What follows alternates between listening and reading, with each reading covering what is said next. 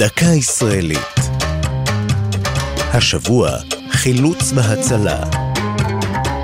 והפעם, המשימה שלא הושלמה.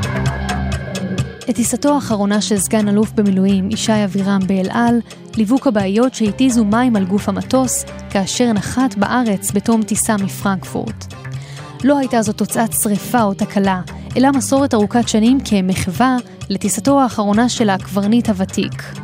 שנים קודם לכן, בשנת 1986, עמד אבירם בפני סכנה אמיתית.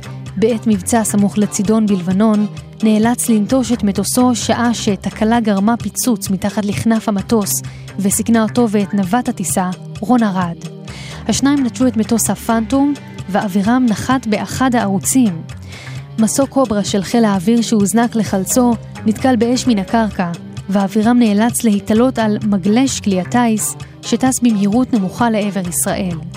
המחזה הותיר אחריו תמונה שנחקקה בזיכרון הלאומי. רק לאחר שהגיע ארצה בשלום, הבין אבירם כי חברו לצוות נעדר.